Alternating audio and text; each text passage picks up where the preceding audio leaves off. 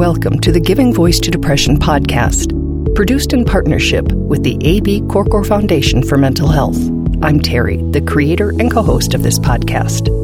I've lived with depression most of my life, and I know how easy it can be to feel all alone in the experience. I'm not alone, and you aren't either. And I'm Dr. Anita Sanz, a licensed clinical psychologist and life coach with a number of my own diagnoses, all of which bring a certain amount of anxiety and depression along with them. There is great power in shared experiences. We share our own as we engage in intimate and candid conversations with our weekly guests, exploring different perspectives on and experiences with depression. We keep it real because depression is real. We keep it hopeful because there truly is hope in spite of what depression tells you.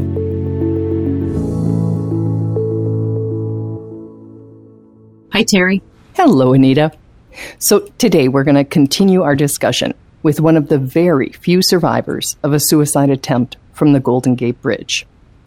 Last week, in an interview we recorded two years ago, Ken Baldwin shared with us the depression induced thoughts that led him to his attempt that hopeless and despairing day.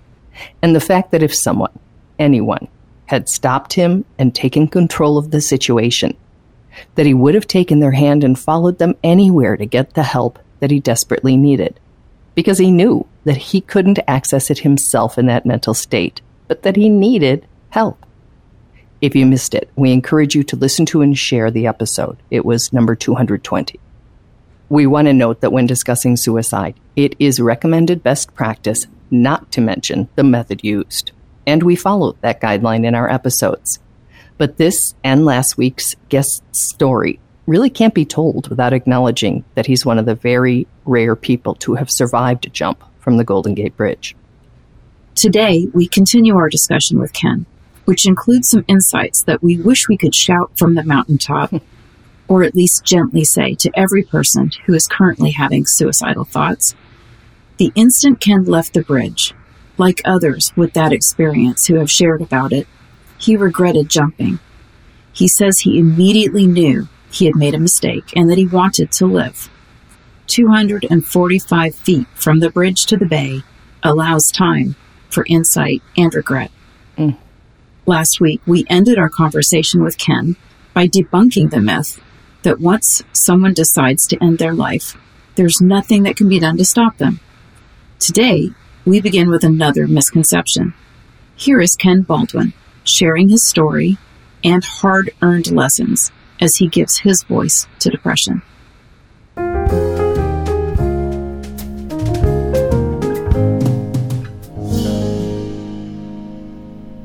So, another myth. Oftentimes, when someone survives an attempt, you hear they didn't really mean it. It was just uh, either trying to get attention or a cry for help. Um, your particular method makes it pretty clear you intended to die. Yes, I, this was not this was not a cry for help. This was an attempt to end my life. What would you say to yourself today, to that man on the bridge that day? The same thing that my wife tells me on a daily basis that I'm not a failure, that I'm not a failure. You're not a failure because of this. Come back, you can recover, you can live a a fulfilled life. And I have. I've lived a fulfilled life in the last 30 some odd years. I, uh, you know, I watched my daughter graduate from high school. I gave her away on her wedding day. Mm-hmm. I saw my grandson and granddaughter born. I mean, all these things that I never would have been able to do. The key for me here is that you believe that even in that state, you could have been talked out of it because that's what matters. It's not the two of us sitting here today in a healthier spot believing that. It's then it's it's then absolutely. If intervention happens you can get them the tools so that if they get into that state again they may be able to help themselves or reach out for help.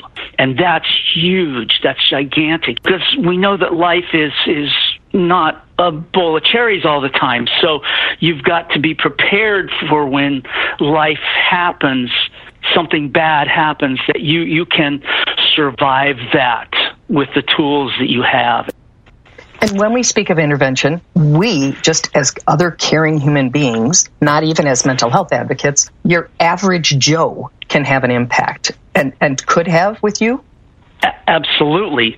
I have good friends that we we we have coffee every week and they've told me this that this helps them so much just to be able to talk and and if we have that someone to talk to someone to to emote to is is hugely important and i think that's where the social media gets it wrong and social media you have quote unquote friends but you never see them. You never see them face to face. You never look them in the eye and tell them what's going on. Hmm. I, I really think it's important for people to hear what your experience was as you left the bridge. It was it was a total disaster. I saw all the people that I was going to hurt. This just uh, it it hurt me so much to understand that all the people that I loved my wife, my daughter, my mom, my dad, my brothers, everybody was going to be so hurt by it because I never left a note. I never, they would never know, they would never know that it wasn't about them. And they would always have this guilt. I should have stopped him. I should have seen it. I don't know what happened. I would have really changed their lives forever for the worse. And beyond that, did you connect with a will to live? in the water, I was swimming and I was saying, somebody please save me. Somebody please save me. I want to live. I want to live. And so, yeah, I did a, a complete 180 in the air. I, I realized that the, the things that I felt were unfixable, my failure, were actually very fixable. Wow. And, and that's, that's a huge part of it is that I, I did realize that this pain didn't have to go on forever. I needed help, but it didn't have to go on forever. That was my realization on the way down. Are you willing to tell me what that means? What what was fixable? Because you know, you also of course, when you come back up and when you're rescued, or however your attempt played out afterwards, your life is the same as it was, except perhaps a little more messed up because now there's this factor. yeah, no, that was one of my thoughts is, oh gosh, how's everybody going to react to this now?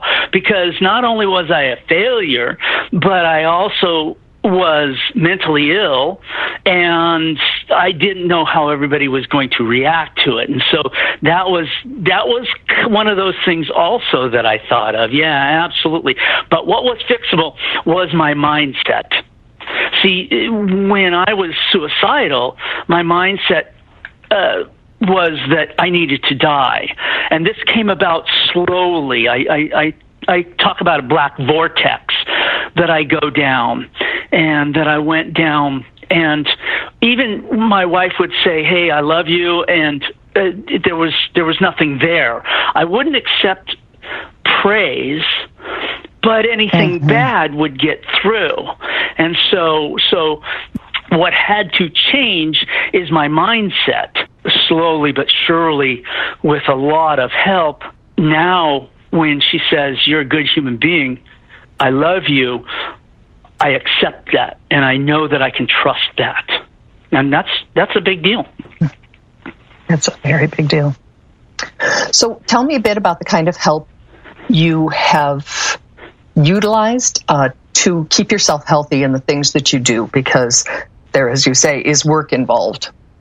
No, it is a lot of work. Um, my wife wouldn't let me uh, go to the store by myself for months after the jump because she was afraid that uh, I, I was still suicidal, and so you know that was that was a big part of it is to gain her trust back that when I say I'm okay. She has to believe me. She has to trust me also.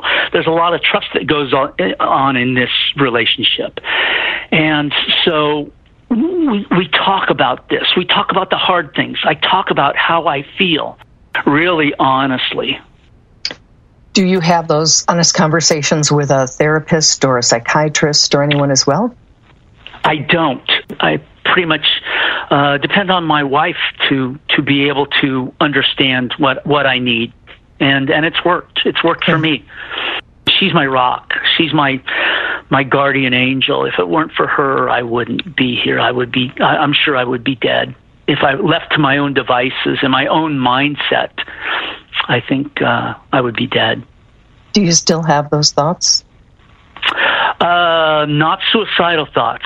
Okay. I call myself a depressive who's just not depressed right now because I, I don't know what's happening in the future. I know what happened in the past. This past spring, I had a, a, a full on meltdown of monumental proportions. And it scared the crap out of me. I was I was very scared about how I felt about who I was because I thought that uh, I was better than that, mm. and it can happen again.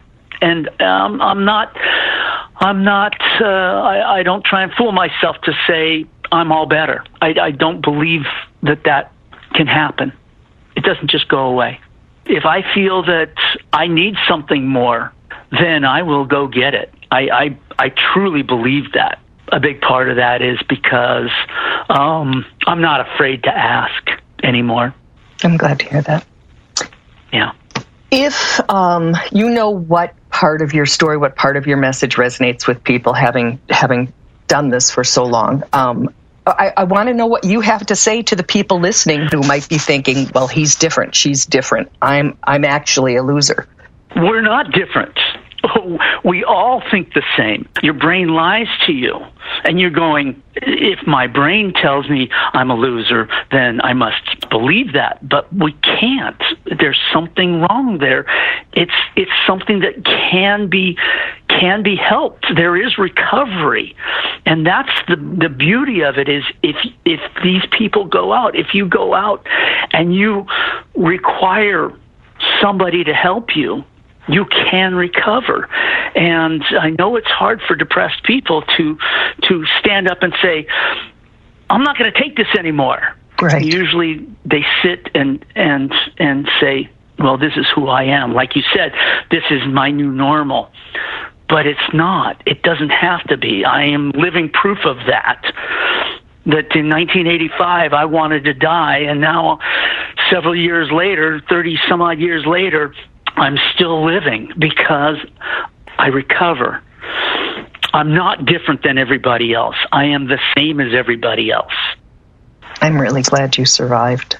Thank you very much. I am too. So is my family. Oh, yeah, I appreciate it. It's it's what I do. I survive. I work hard at it. I tell my story because I'm honest with myself.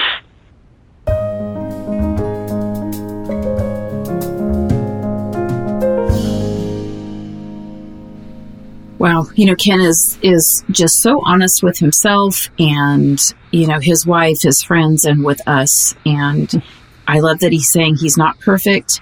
He can't predict the future.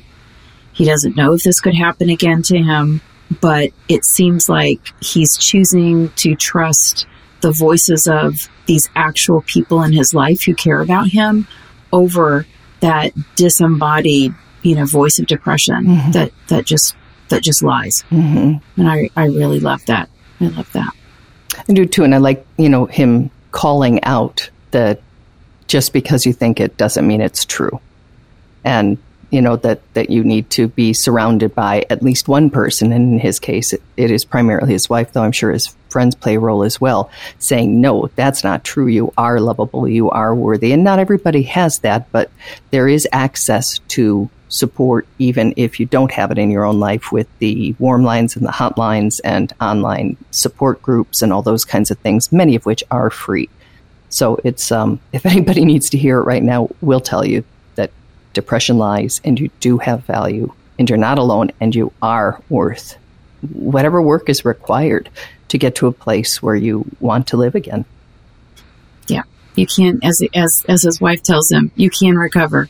You can live a fulfilled life, and he's a great example of that.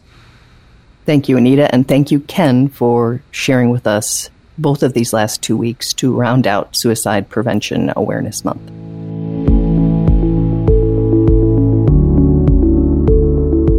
We truly hope that our podcast brings a little more understanding, helps you better articulate and reflect on your own experience with depression, or better understand how to support someone else who is struggling. If this episode has been of comfort or value to you, know that there are hundreds of others like it in our archive, which you can easily find at our website, givingvoicetodepression.com. And remember, if you're struggling, speak up, even if it's hard.